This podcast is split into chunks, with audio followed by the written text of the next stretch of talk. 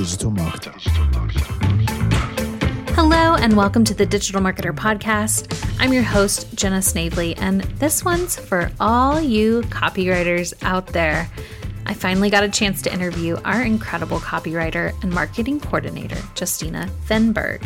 Many of you may know her as our former community manager, and she transitioned into a copywriting role and has been doing it for the past year. And in this episode, she has so much amazing advice for how to learn a new skill on the job, lessons she's learned as she learned copywriting, and we get a little peek into how the marketing team works together to build, review, and analyze each promo series that goes out to our list.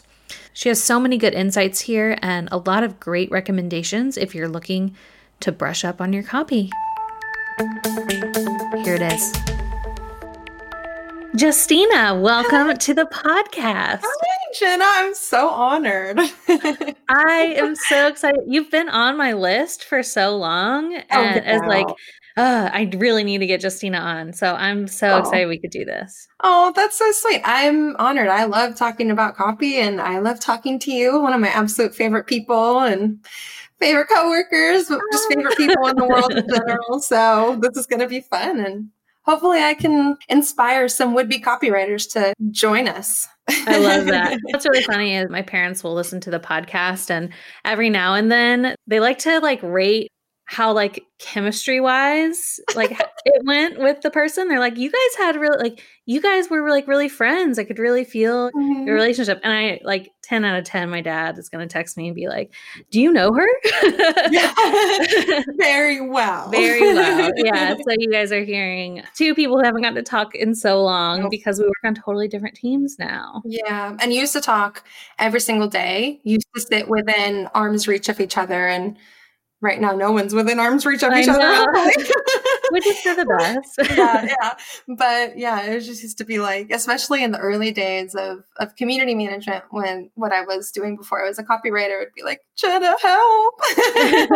So we got to know each other very uh, intimately on just mentee mentor level but also just uh, having a, a really oh, i mean I'll, i want to talk about advocacy within the workplace but just having a friend by your side to champion you is so important in your career growth and that's who you are to me so. Well then let's let's dig into it because what mm-hmm. what you guys need to know about justina is she came on originally at digital marketer as a support team member. Mm-hmm. and within i think it was like six months?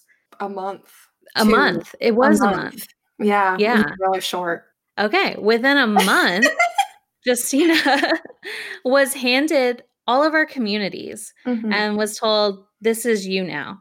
And she like just hopped on being a community manager and she was so incredible at it. And within a year, she began writing copy for us. And mm-hmm. what what I kind of want to talk about in this episode is like what that transition looked like, what mm-hmm. it was like to to do two jobs at once basically mm. and while learning another skill and then just like what it takes to learn a skill like this and yeah just really speak to people striving to to new heights so when i came on I, like you said, I started in customer support. And I remember in my interview just talking a lot about like my, just my background, my history. And I had done a lot of social media work in the past. And had been had led customer support teams and so just that customer facing aspect of myself and I've been working since I was, you know, 16 and some sort of customer service job. So that was that's who I am was talking to people and getting and like just wanting to talk to people. and so when they offered it to me when our former community manager Susie Nelson knew that she was leaving, I think just having those conversations in my uh, in my interview kind of helped me hopefully i kind of rose to the top of the possible people who could take on that role when they offered it to me because i am a constant feeler of imposter syndrome. I was like no you want an outside hire but you know susie really did say i already knew. I already knew that that that you were the one that i that i wanted to do this. And so having that oh, having somebody just behind you championing you is so important. And that gave me a huge confidence boost. And also getting some training from her before before she transitioned out was really great too. And so like you said i joined the community. I did i think it was about a year and some change. And i loved every second of it. I still love our community so intensely and with like a passion. They are so just giving of their knowledge. And i've never i've never experienced that before where you have a group of people that just want to lift everybody up and you want to share what you know and help other people to not fall into the same traps that you have on this journey of entrepreneurship. Just that open nature was such a breath of fresh air. It was so lovely. And i think just having that kind of i see it as just this infinity symbol of how digital marketer keeps that loop open, that feedback loop of this is what we're doing.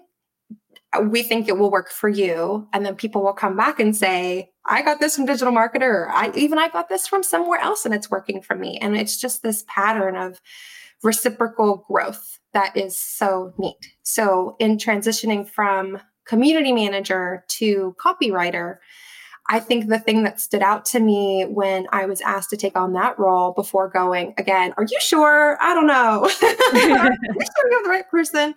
Was one of the things that they said to me was, you have this knowledge, this internal knowledge of our community and the way that they talk to each other and the way that they talk to us and the way that we talk to them. And that's something that we really want to be able to focus on and to keep going within our copy. And so that was such a that was such a neat thing to be offered the role and to say it's because not just because we think that you're good at writing or that that you can do this job it's that you already have this breadth of knowledge that can be applied to something that we find really important. It's not just blasting your sales message into the void and hoping it sticks to somebody. It's trying to craft empathetic and understanding messaging because we know who our customers are and that is the most important part about copywriting. The most important part of copywriting is understanding who you're talking to because not all not all audiences are are created equal. Understanding not just where your customers want to go, but where they've been and meeting them where they are at that moment it's like just being down in the trenches with them and just kind of understanding like we've been there before and we get it. It is this is rocky. This is rough especially now and you don't have to do this alone. And if you've been doing this alone stop. You don't have to. We're here for you. And just i think like like seeing those conversations happen within our community kind of really helped build that into copy just being able to write. Yeah. so, yeah. yeah. And and i kind of want you to spell it out for people who are listening who are like, okay, great, you know a lot about customers. Mm-hmm. Why does community connect to copywriting in the first place? Some people might think that makes no sense to me. yeah, I totally understand. And I think there's a, a bit of a disconnect too with like, oh, a community manager is just a social media manager. And it's not, they're totally different. I think Shannon, who's our social media manager, will also say the same thing. Like they're different. She spends a lot of time crafting messaging to an audience, to people who want to connect with our brand, to people who want to learn more about our products. A community manager is facilitating conversations between members of the community. They're just the guide or the, the person who's just facilitating and helping bring people together. But once that part is done, we try to step out of it and we just try to let those those relationships between members foster and grow but also try to engage people with with the the resources and the things that they have in common that link them to us. Your community isn't necessarily to get people to stand behind your brand. It's to get them to stand behind an aspect of of your brand that truly links people together. We know that communities aren't built because they're, you know, super faithful to a specific brand. They're faithful to a cause. They're faithful to feeling a, a journey, a destination. They have something that that links them that's bigger than a business. And so for me, looking into the community and have like seeing what they're passionate about, what they're talking to each other about, that is the best way that you can connect with your audience as you're writing copy because you're seeing the real raw humanness of people and they will share. That's one of the hardest parts about, about being a community manager is getting people to open up and share. But when they mm-hmm. do, it's so meaningful. And that's where you get the really good feedback on what your products could possibly mean to people. So it's not necessarily saying that every business needs to have a community, but listening and encouraging your copywriters to do that research into looking at what ties your customers together internally is what's going to help you move your product and write your copy better than just blasting it out into the void and hoping it just sticks to somebody.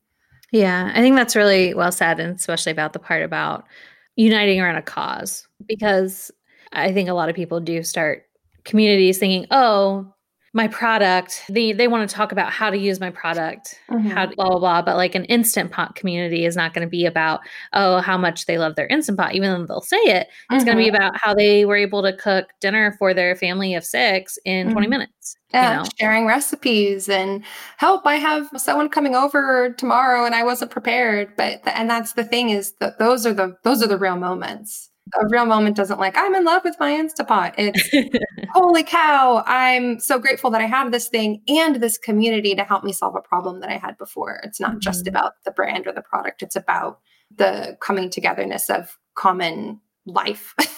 Yeah. Just life it, it's cool listening to you talk because you talk so much still like a community manager, but still oh. so much like a copywriter. So you have it both, you have it down. So, what was the transition like, and how did you learn? About copywriting on the job. And how did you even know that that's what you wanted to do? I remember on my birthday, I won't say which one, um, but on my birthday, I went out to dinner with my husband, had a couple glasses of champagne, and it just hit me. When we were talking about work. And I just said, I think I want to be a copywriter. And I'd never said it out loud before. And I never knew. I, I was just like, I was really enjoying writing. And our former copywriter Ben Griffin was a friend of mine on staff and just kind of being able to see how he was crafting stuff. And it was so cool. And I always had an interest in writing, but I never thought that I was good enough to do it. And I had some experience before in writing social media posts and stuff, building up a muscle in writing.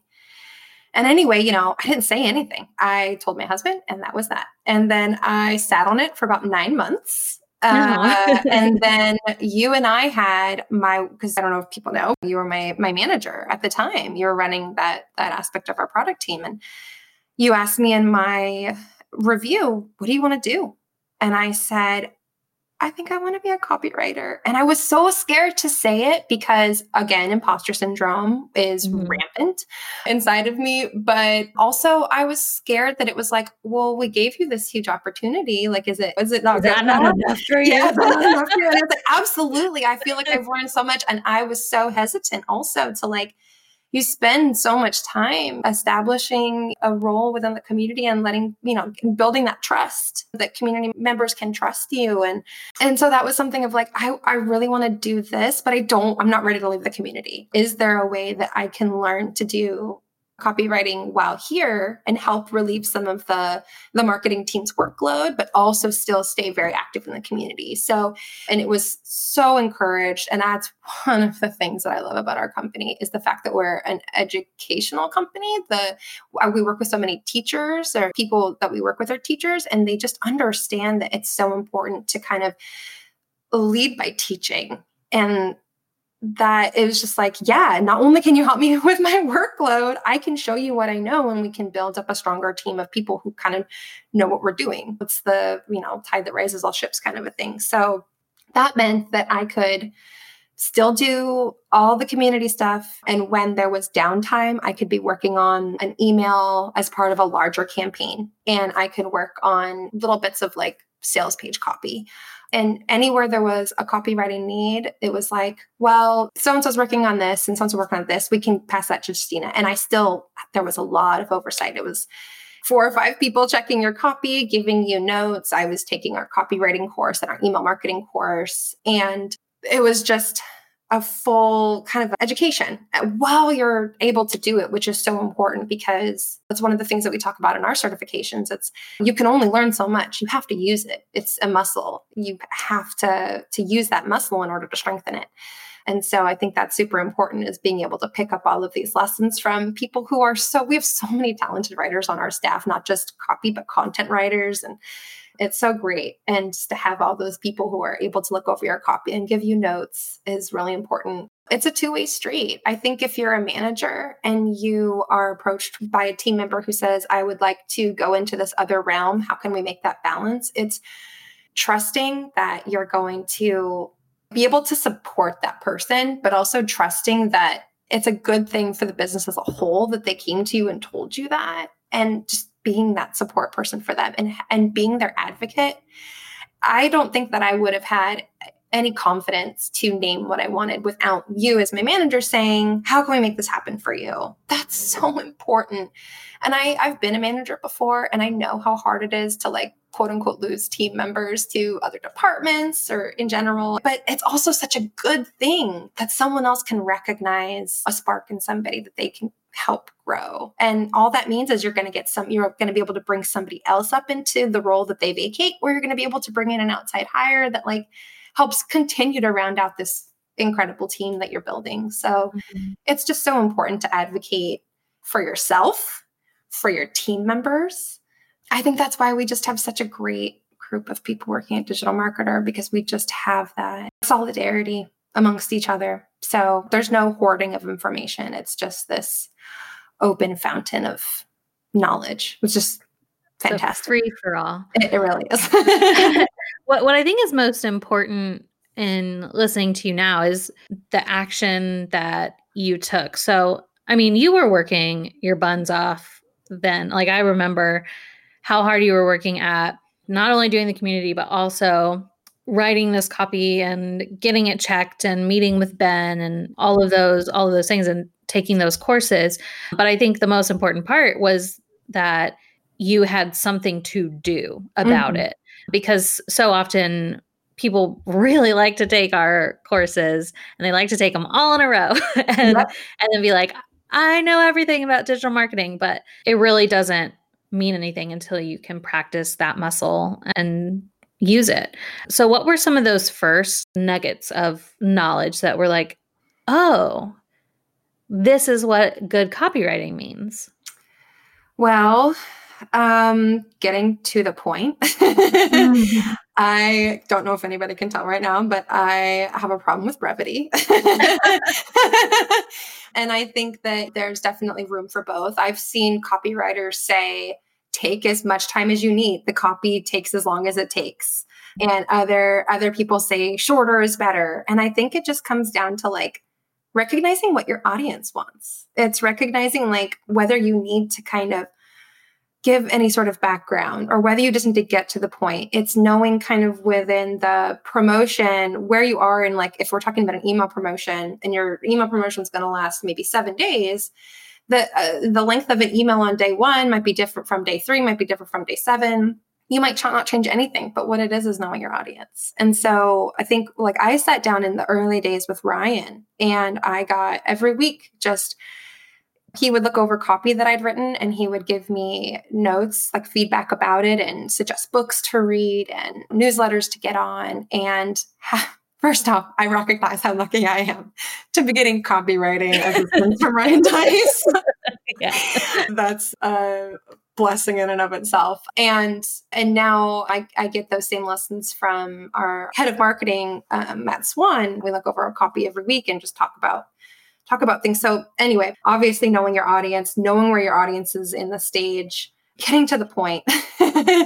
in our copywriting course, the instructor who's with AWAI, which is American Writers and Artists Institute, so she knows what she's talking about. And she, at the very end of the course, gives like 37 things like to wrap it up of here's everything that little snippets of information to not forget I wrote down every single one and then I highlighted the ones that I'm terrible at. and then I knew right off of the bat that I needed to work on. So, like, make sure that you're reading your copy out loud is the biggest thing. And that was one of the things that Ryan really drove home with me in the beginning was read it out loud because you'll catch yourself rambling, you'll catch yourself repeating things, and you can tell in writing when something was not read out loud before it was published. Mm-hmm. so that was one of the early lessons too. And that was something I remember people asking me was, did you read this out loud to yourself? I'm like, no, I didn't.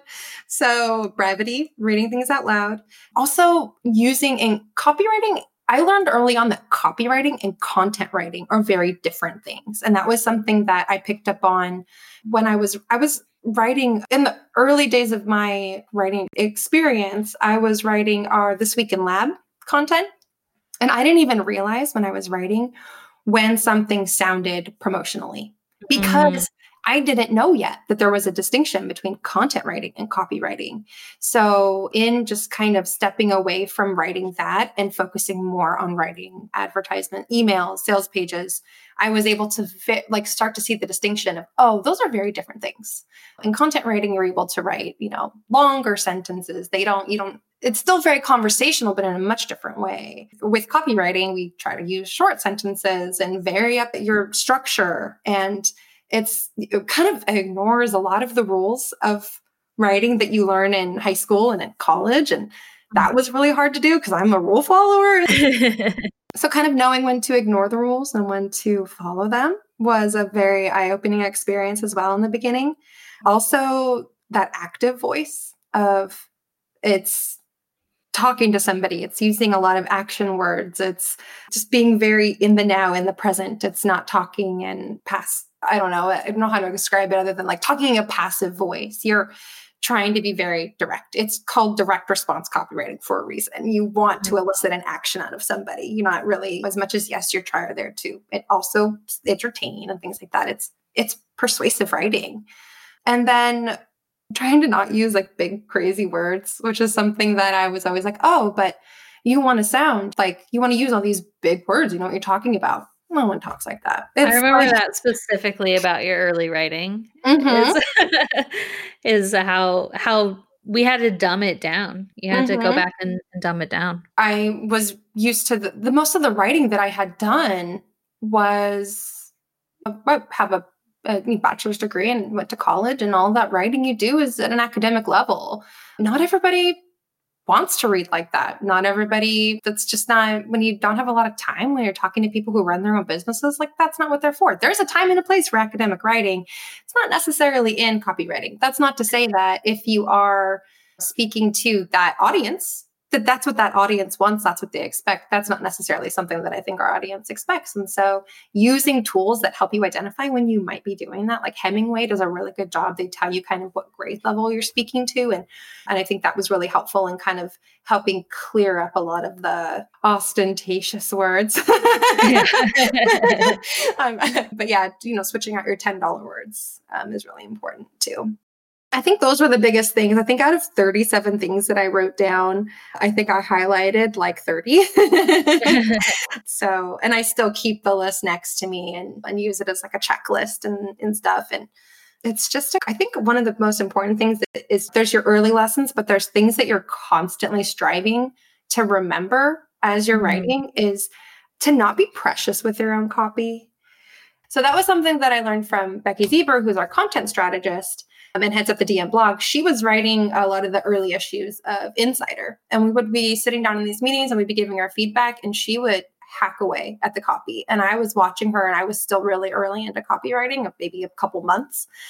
And I was just in awe of how easily she could take those edits in stride. And I remember telling her, like, you don't bat an eye. And she's just like, uh, you get used to it. As a writer, you just like, you don't take it personally there's a reason there's erasers. And so I think that's a huge, a huge lesson too, is that I think you feel like you put a lot of time and energy. It's creative with a lot of creatives. They're really precious about the thing that they do. And at the same time, it's a bit of a science as well. So recognizing that when people are making edits, it's because they're leaning into the science of it. It's they're leaning into the fact that like, uh, that didn't play well last time, or we tried that, or we're trying to do more shorter subject lines and that is just too long and it's not necessarily that people are are criticizing you it's a criticism of the work and that's also not a terrible thing yeah so don't be precious with your copy if you can help it. It's really, really hard. it's really a really hard thing to do.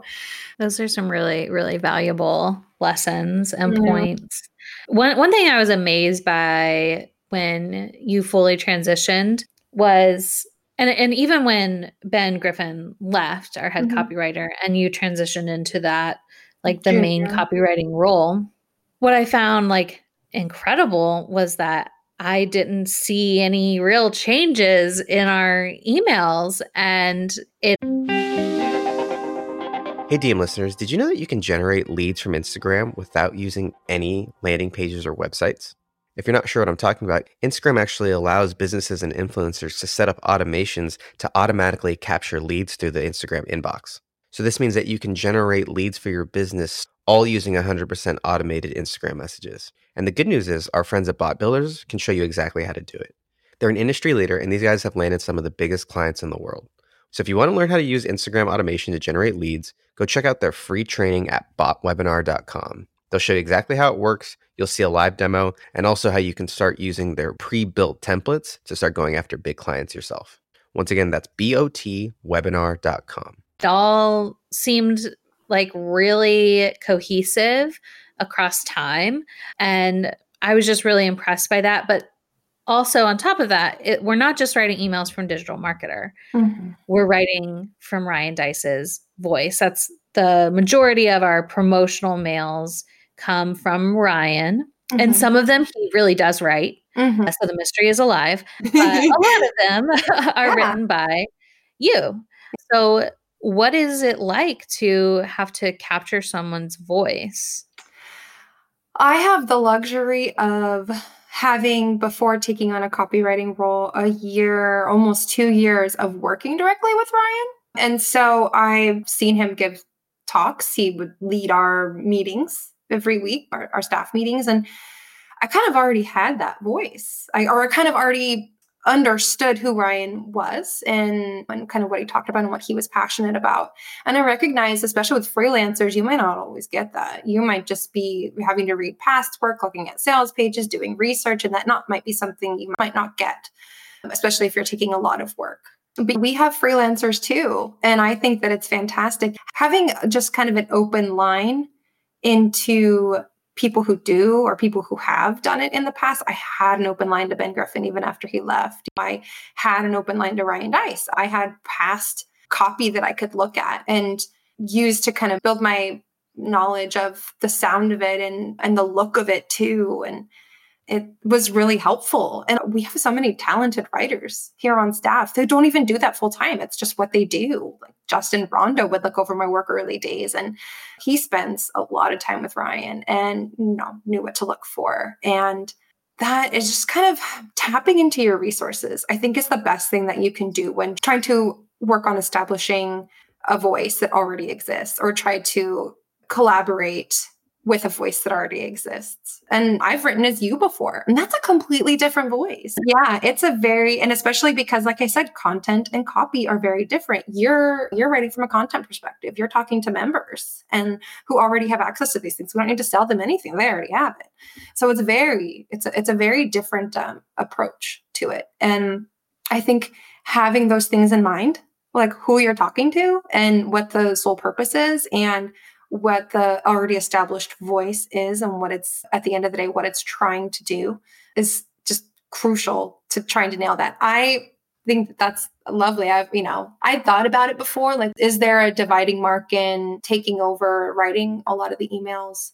I would say you can't do it in a vacuum either So, mm-hmm. if you're fortunate enough to be able to have people who can look over your work who are also familiar with it, can also contribute to that. It's just, like I said, it's just a copy is just a muscle. It's a muscle that you have to be regularly working on for it to get better. So, for for those of you listening that are business owners or you manage copywriters or you're part of the marketing team, I, I do want to talk about how our marketing team functions and how we mm-hmm. come up with promos and write copy and all that stuff.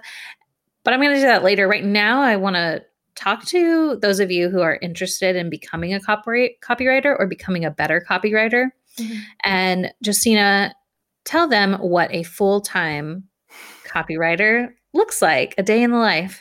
We have an interesting structure. We we meet as a copy team twice a week. We look over copy that's going to go out and copy that has gone out. So I would say, without trying to sound like I'm being deeper meta, that a lot of it is looking ahead and looking back. One week we look at, or one day we look at, kind of review a promo as it's about to go out. Our promotions are typically seven days, depending on the promotion. So we write seven or eight mails, depending on how many closers you're going to get. And then we look at them all in whole. We try to look for three things. It's the Cub process. It's, and mm-hmm. that was coined by Michael Masterson, I believe, who wrote Copy Logic. But it's, is the copy confusing? Is it unbelievable? Is it boring? Hmm. Those are the three things we look for. We and we're writing a bunch of subject lines together. We're trying to identify what the best subject line is for this promo. We test. Every email probably has about anywhere from two to five subject line variations and we test. So we spend once an email goes out, it gets about an hour or two to test.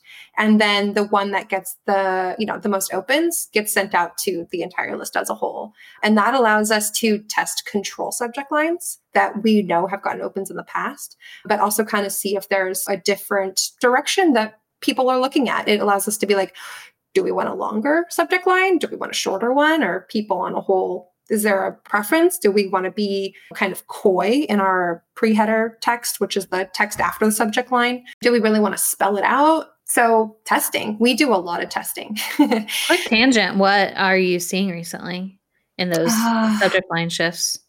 We're kind of leaning towards shorter. The shorter, the better when it comes to promotions. And then using our pre headers to kind of go into a bit more detail hmm. um, and kind of playing, kind of seeing what open rates look like with that. We're also finding that like a lot of times the a promotion, if it's seven days, you'll get a dip, like kind of a natural dip in the middle of the week. I think our list is very kind of have caught on to kind of the, the the flow of a campaign. They kind of know how long they might have to pick up an item. So I also recognize that a lot of our list also is swiping. They're looking at what we're doing. They're seeing if it's something that they, you know, could possibly work into their own promo campaigns. And so they might be more apt to click on a mail in the beginning of a promo series or the end. So mm. that's kind of like when we're looking at click through rates. Are the click through rates better in the beginning or the end? Did something really hit in the middle? Was it because it was shorter body copy, longer body copy? Did we have too many links, not enough links? Did we not put a link above the fold? One of the things that we really try to make sure that we're doing is we're not selling the product in the mail, we're selling the click. So you're um, and that's one of the lessons early on was that you don't have to you the sales page is there for a reason. The sales page does the work. It does the heavy lifting of selling your product. What an email does is it lets people know that this thing is available. It tries to find the people that are the most uh, likely to purchase that item and and you don't have to necessarily wax poetic about it. It's just here's what it is here's why we think that it's important here's you know why now why why it's important why it should be important to you. Click. So the long way around that answer is, or the long way around that question is i think you can never not test. And i think mm. that you also have to recognize that like you could one thing could work one week and it might not work the next week. One thing can work on one promo and then when you go to run that promo again it could be completely different. We've definitely yeah. seen that with with certain launches like with launching certain challenges. If we run the same challenge we might have to run it a different way the next time. The second time from the first time looks different uh third time from the second time looks different you might mm. Yeah, it's just for being really, really open. So when I say looking back, it's not being afraid to review your stats. Give credit where credit is due. Pat yourself on the back when you do something really good. But when something doesn't work, try to do your best to understand why. Maybe it was a bad day. Maybe it was a crappy day for for opens. We've found that like sending on Fridays, people just don't generally open a ton of mail on Fridays. Some days are better than others. Some times are better than others. Maybe your segmenting was off there's just so many factors and diving in and checking those factors. And then in looking ahead, day to day as a copywriter, it's being like having a promotional calendar is so crucial. I do not like surprises. I am not, do not surprise me. I like being prepared. and so we'll have a promotional calendar a month, a quarter out We can look as a team of like break down who's working on what.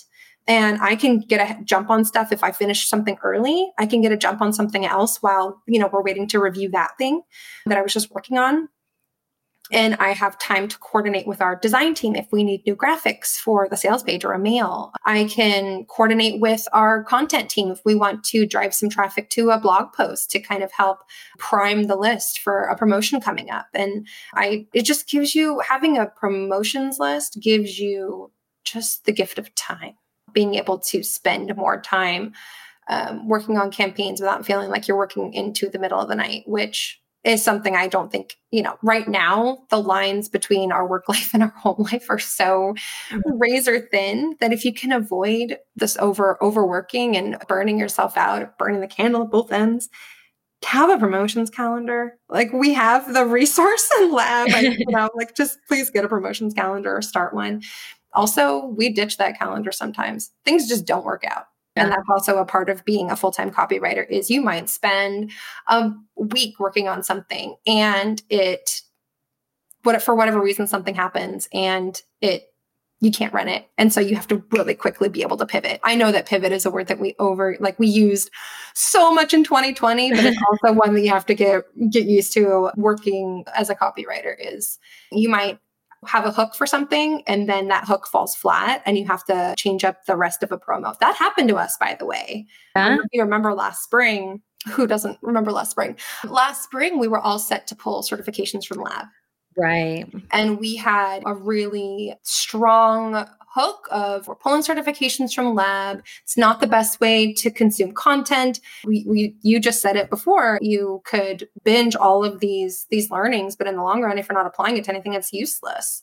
So we pulled them from lab, or we made the decision to, and then the entire country, if not world, went on lockdown for COVID. And a couple of those mails went out because they were already scheduled. And the feedback we got was, yeah, it doesn't really seem like the right time for this kind of messaging. And we were like, oh, yeah, that's probably true. So we stopped that campaign. And then I think within a day or two, we opened up lab to everybody. So it was a complete 180 of taking something out and making it, putting it behind a, behind this idea that it's not the best thing for for marketers to just be able to binge stuff. And then changing that to actually the best thing that we can do for the marketing community as a whole is opening our doors and just letting everybody just educate themselves build their businesses in a time of just oh i don't I, I don't think i can describe it that anybody hasn't heard already so i won't try mm-hmm. but just yeah in a in a time where things are just being pulled from you left and right giving something back was huge and we left the gates open i want to say for five or six weeks before we turned back on okay gotta kind of got to subscribe now. And we got so much good feedback about. I'm so grateful that I was able to build skills and I, my businesses, you know, can be in a much better place and I can be ready for for what comes down the pipeline. And just that flexibility. You can have a promotions calendar all day, every day, but just I think from the world of a copywriter, it always goes back to listening to what's working right now and what the audience wants and being ready to pivot as as soon as possible and kind of just training yourself to understand that like just because you wrote this thing doesn't mean you're not going to be able to eventually use it. You might. Right. We did. And then we ended up pulling certs from lab a couple months later. So we were able to eventually use the promotion. We did tweak things a little bit, but it just goes back to not being super precious with your copy. Mm-hmm. And I think too, like that active listening piece, mm-hmm. it's not just about knowing your avatar. Okay, I know them, but like actively listening to what mm-hmm. their needs are at all times because they're constantly changing. Mm-hmm. So I kind of a a little piece for people at home who are like like you with a child w- working remotely at home with your entire family. How do you get copywriting done? It's not a thing that you can just do while someone is throwing a tantrum or your husband's on a conference call or something like that? How do you mm-hmm. get copywriting done? I'm really fortunate. I have a, a pod. We have isolated ourselves as a pod, my in-laws and our and our family, and they do the bulk of childcare for us while we're working. So That's I recognize that that is not that we are incredibly fortunate. If they did not live as close as they do, I can't even speak to what work and home would be looking like right now. I have friends that are doing it. I have friends that are running their own businesses who've had to hire nannies and who are potting together. And uh, my heart it just breaks for people, especially women who've had to whose careers have really taken a back seat. And it's just kind of what we've seen is a huge loss of of kind of women in the in the working workforce. in the workforce. Yeah so I'm incredibly fortunate that my in-laws, you know, who are retired and they were like, yeah, we'll do it and have been doing it for almost a year now.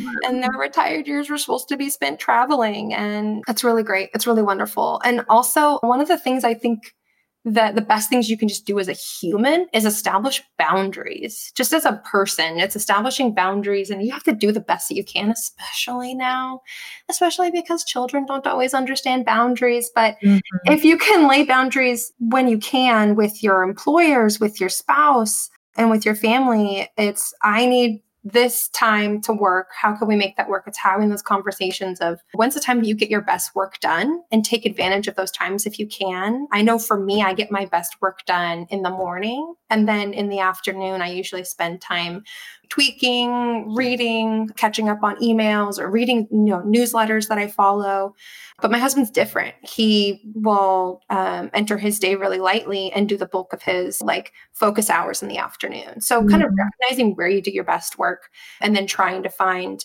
or trying to build childcare and focus time around that is, if you can, really important. And I say if you can because I can certainly empathize with people who just can't. It's just, mm-hmm. especially you know frontline workers who had. I, I read a story really early on about a frontline worker whose closest relative was, I think, her mom, who lived in a, a state away. And she, I think, was a doctor or a nurse. And she just had to send her kids a state away and not be wow. with I can't imagine not seeing my daughter every day.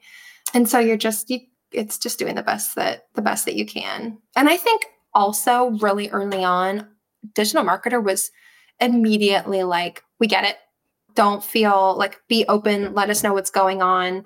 If you you know don't have childcare if you're if you're balancing it all let us know. And that was also something that as a team we got used to. It's trying to get a hold of a team member and then realizing oh they have a kid. Yeah. There's a possibility that they're not answering the slack because they are trying to put a kid down for a nap. And it's just mm-hmm. that compassion for each other have that compassion for your team members. Understand that everyone is trying to balance something, um, whether it's a parent who's staying with you, your your children, multiple jobs. I think people are trying to balance multiple jobs or taking on work to make up for you know things that they lost. I think that we could just all have if we could just build that com- compassion into ourselves well we've made it this long let's try to let's just try to keep it going and be compassionate as possible with each other so yeah, let's let's get into now how our marketing team works. We've had a lot of changes. Mm-hmm. There's some to- totally new team members. Mm-hmm. So what do y'all do? How does this work? So we look at our promo calendar at the start of every week. We kind of look and see what's coming coming down the pipeline and who's going to take what. Typically, I, I take a, a, lot of the emails, and then somebody else might write sales pages or tweak sales pages if we need uh, new sales pages done.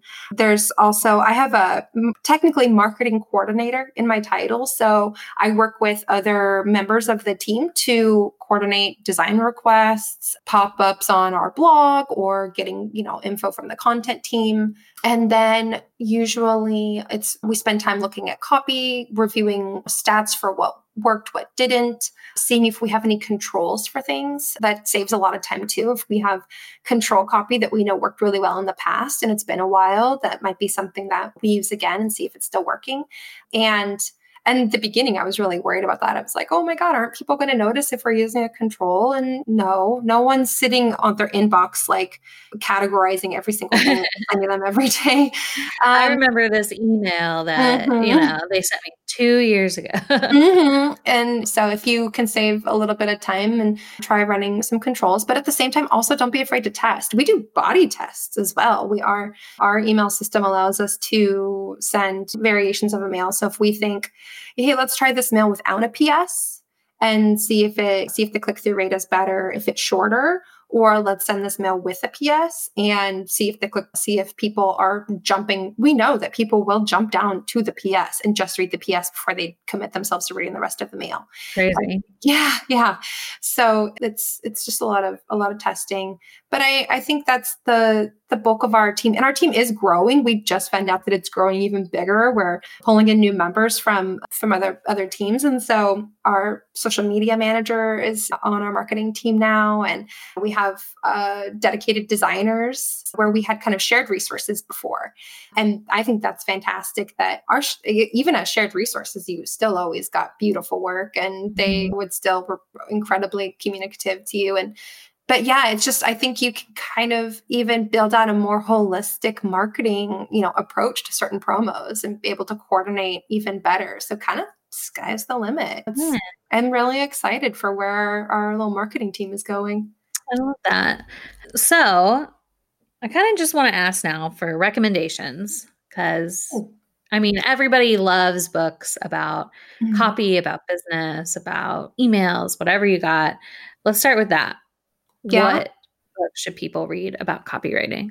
I have a massive list of two read books. That was part of my like training was reading. I recognized that I even in college I was not great at learning from books. So I that was one of the topics too that I would see all the time in engage where people just thrive on reading books and i think i'm such a hands-on person like mm-hmm. i you know i can read for a little bit and then i actually have to like do it or find a find a way to incorporate what i'm what i'm reading but in that i recognize that there's so much we can learn especially from like copywriters who've kind of earned like the there's like the fathers of you know of modern advertising like david ogilvy and dan kennedy and michael masterson.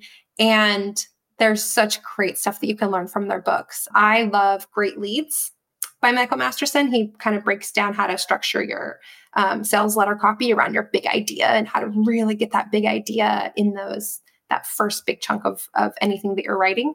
He also did Copy Logic, which is where I got that CUB process, the confusing, mm-hmm. unbelievable, and boring. It kind of outlines outlines a, a review process that you can implement that I believe they do at Agora Publishing, which is a financial newsletter. And they it's just so detailed and it's so simple but so cool about how they kind of will look at copy and do a review meeting and then just it's just such it's like a battle plan and it's so cool so i'm i'm making it my mission to incorporate that on a whole which is difficult uh, in a work from home situation but I just think that that uh, that process is really neat. So yeah, great leads, copy logic is the process. Dan Kennedy's ultimate sales letter. I think I highlighted the crap out of. it's really, really good. Dan Kennedy's actually one of Ryan's was one of is one of Ryan's favorites. And so I was able to kind of pull a lot of, of stuff from that book as well. It's really neat. I finished Ogilvy on advertising.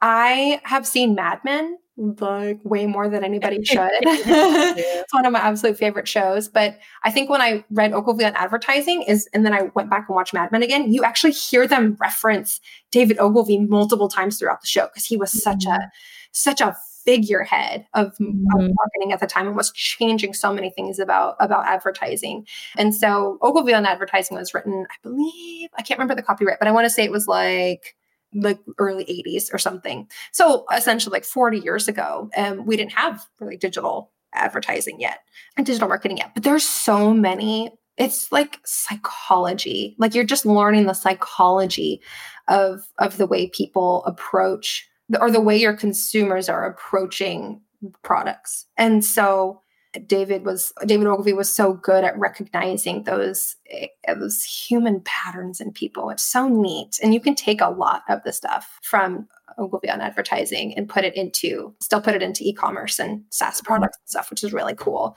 And then I'm currently trying to read when I have time Breakthrough Advertising by Eugene Schwartz. So I have a lot. I actually find it's a it's a big list. So but I actually find I really like newsletters. I know that that's kind of like a it's a buzzword right now. Everybody's kind of it's the blog of this decade. Everyone's building out their newsletter where mm-hmm. you know 20 years ago the blog was the big thing.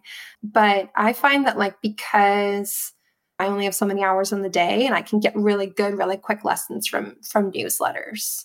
So that's kind of my my jam. So what are the what are the people you follow online and in their newsletters. You've actually introduced me to a lot of really good ones. Have I? Oh, well, my absolute favorite that I never miss is Ann Handley's Total Annarchy. She writes a it's a biweekly, so in this instance, it's every other week, um, a biweekly newsletter. And I, if I could sit inside Ann Handley's brain as she's mm-hmm. writing, I don't think you'd ever get me out of there. She can formulate these incredible stories and she takes things from her life and she always does such a she just has this incredible voice that is just funny and witty and relatable and serious about copywriting at the same time. So if you if you're not already on uh, Total Annarchy, that's one that I I love. I was recently introduced to Very Good Copy, which is I believe a weekly newsletter by Eddie Shleyner, and he does these really cool micro interviews with other copywriters. And he's actually how I found out about a lot of copywriting lists that I should get on. Mm-hmm. And I think that that's really cool because I think you can get on lists of people that have made a name for themselves over the decades and then kind of there are some that I'm like, uh, I can certainly understand why this person is so prolific, but it's not necessarily something that I enjoy reading. But I still think like when when you know Eddie does these micro interviews, there's so much good stuff in them. So that's a very good copy. I know everyone's heard of Morning Brew. I love, I never miss Morning Brew, and I always check out Marketing Brew. They, I'm not really like, I don't follow the stock market really well. So I kind of get the general news from Morning Brew, but then when Marketing Brew comes out, that's the bread and butter of what we do. That's really good too. Another one that I look for in my inbox is marketing examples by Harry Dry. He does really cool side by sides of like he'll he kind of does a little bit of everything, but I obviously especially love the copywriting ones. He'll take pages and they're short. They're maybe like 2 or 3 minutes per post. And he'll take bits of copy and then rework the copy right next to it. So you can kind of see where it was missing the mark. And then mm-hmm. it, it's just, it's just cool. You're just you're learning. It's an education at the same time. So as you're being because he writes super fun too so you're really engaged in what you're reading. Really love that one. And then i'm gonna put shameless plugs in for recess.io our writer chris handy is doing some really cool things with that newsletter. I absolutely love his voice. I think it's really neat. So yeah re- check out the recess.io newsletter. It's super fun.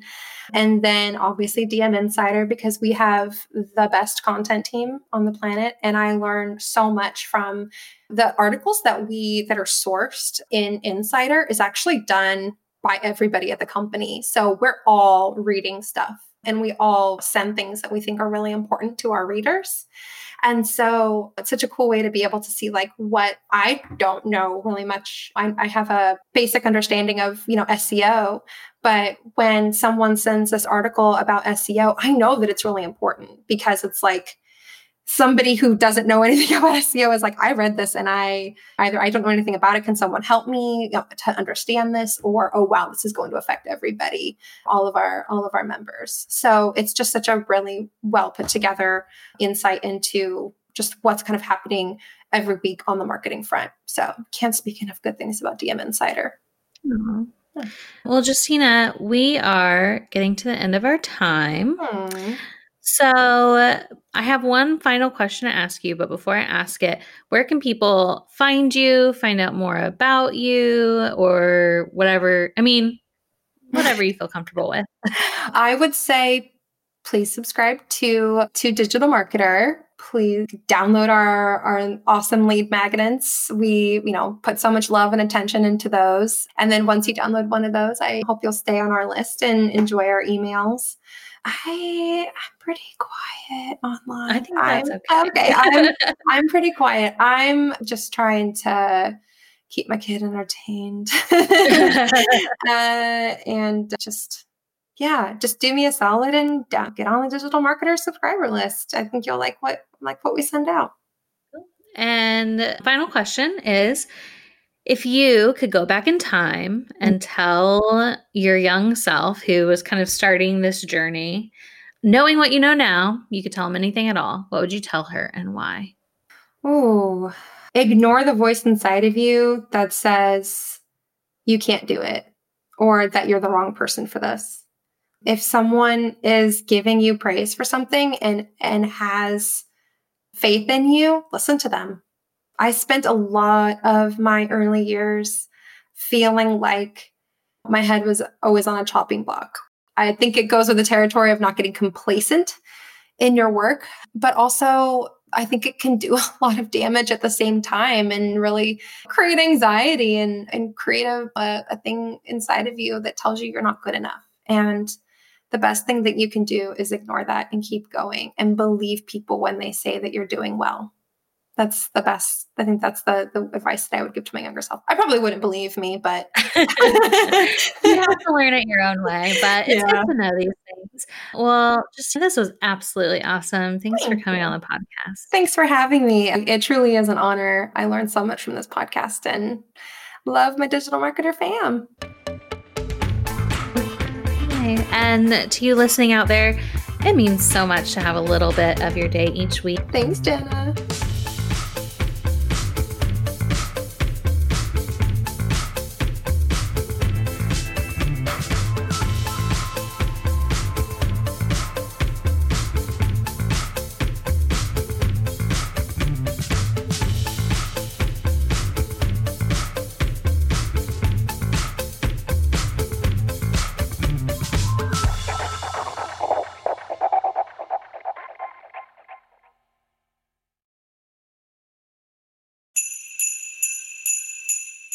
Hey, DM listeners, if you're running a Black Friday or Cyber Monday special, listen up. Because Digital Marketer just released our Canva Holiday Promo Pack. It includes almost 200 templates that you can use to make the graphics for all your upcoming holiday specials and three unique design themes for each holiday. The promo pack is usually $27, but you can get it today for free. Check the show notes for the link to download, or you can go directly to digitalmarketer.com forward slash LP forward slash holiday templates. That's digitalmarketer.com forward slash LP forward slash holiday templates.